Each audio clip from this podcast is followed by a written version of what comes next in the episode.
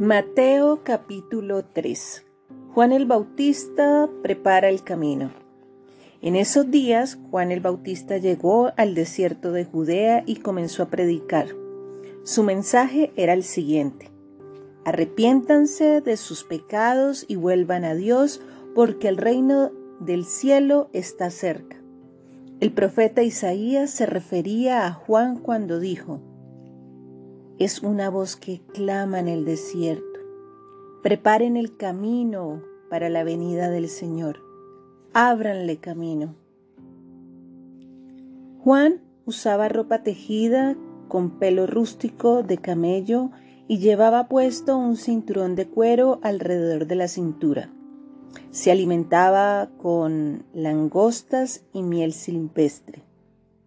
Gente de Jerusalén, de toda Judea y de todo el valle del Jordán salía para ver y escuchar a Juan. Y cuando confesaban sus pecados, él las bautizaba en el río Jordán. Cuando Juan vio que muchos fariseos y seduceos venían a mirarlo bautizar, los enfrentó. Camada de víboras, exclamó, ¿Quién les advirtió que huyeran de la ira divina que se acerca? Demuestren con su forma de vivir que se han arrepentido de sus pecados y han vuelto a Dios. No se digan simplemente el uno al otro, estamos a salvo porque somos descendientes de Abraham. Eso no significa nada, porque les digo que Dios puede crear hijos de Abraham de estas piernas. Ahora mismo, el hacha del juicio de Dios está lista para cortar las raíces de los árboles.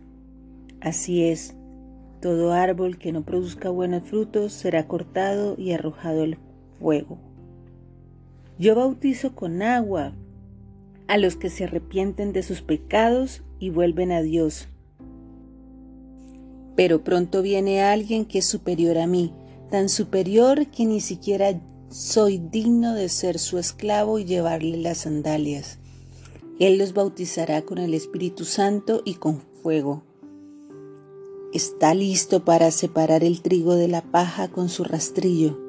Luego limpiará la zona donde se trilla y juntará el trigo en su granero, pero quemará la paja en el fuego interminable. Bautismo de Jesús. Luego Jesús fue de Galilea al río Jordán para que Juan lo bautizara, pero Juan intentó convencerlo de que no lo hiciera. Yo soy el que necesita que tú me bautices, dijo Juan. Entonces, ¿por qué vienes tú a mí? Pero Jesús le dijo, así debe hacerse porque tenemos que cumplir con todo lo que Dios exige. Entonces Juan aceptó bautizarlo. Después del bautismo, mientras Jesús salía del agua, los cielos se abrieron y vio al Espíritu de Dios que descendía sobre él como una paloma. Y una voz dijo desde el cielo, Este es mi Hijo amado, quien me da un gran gozo.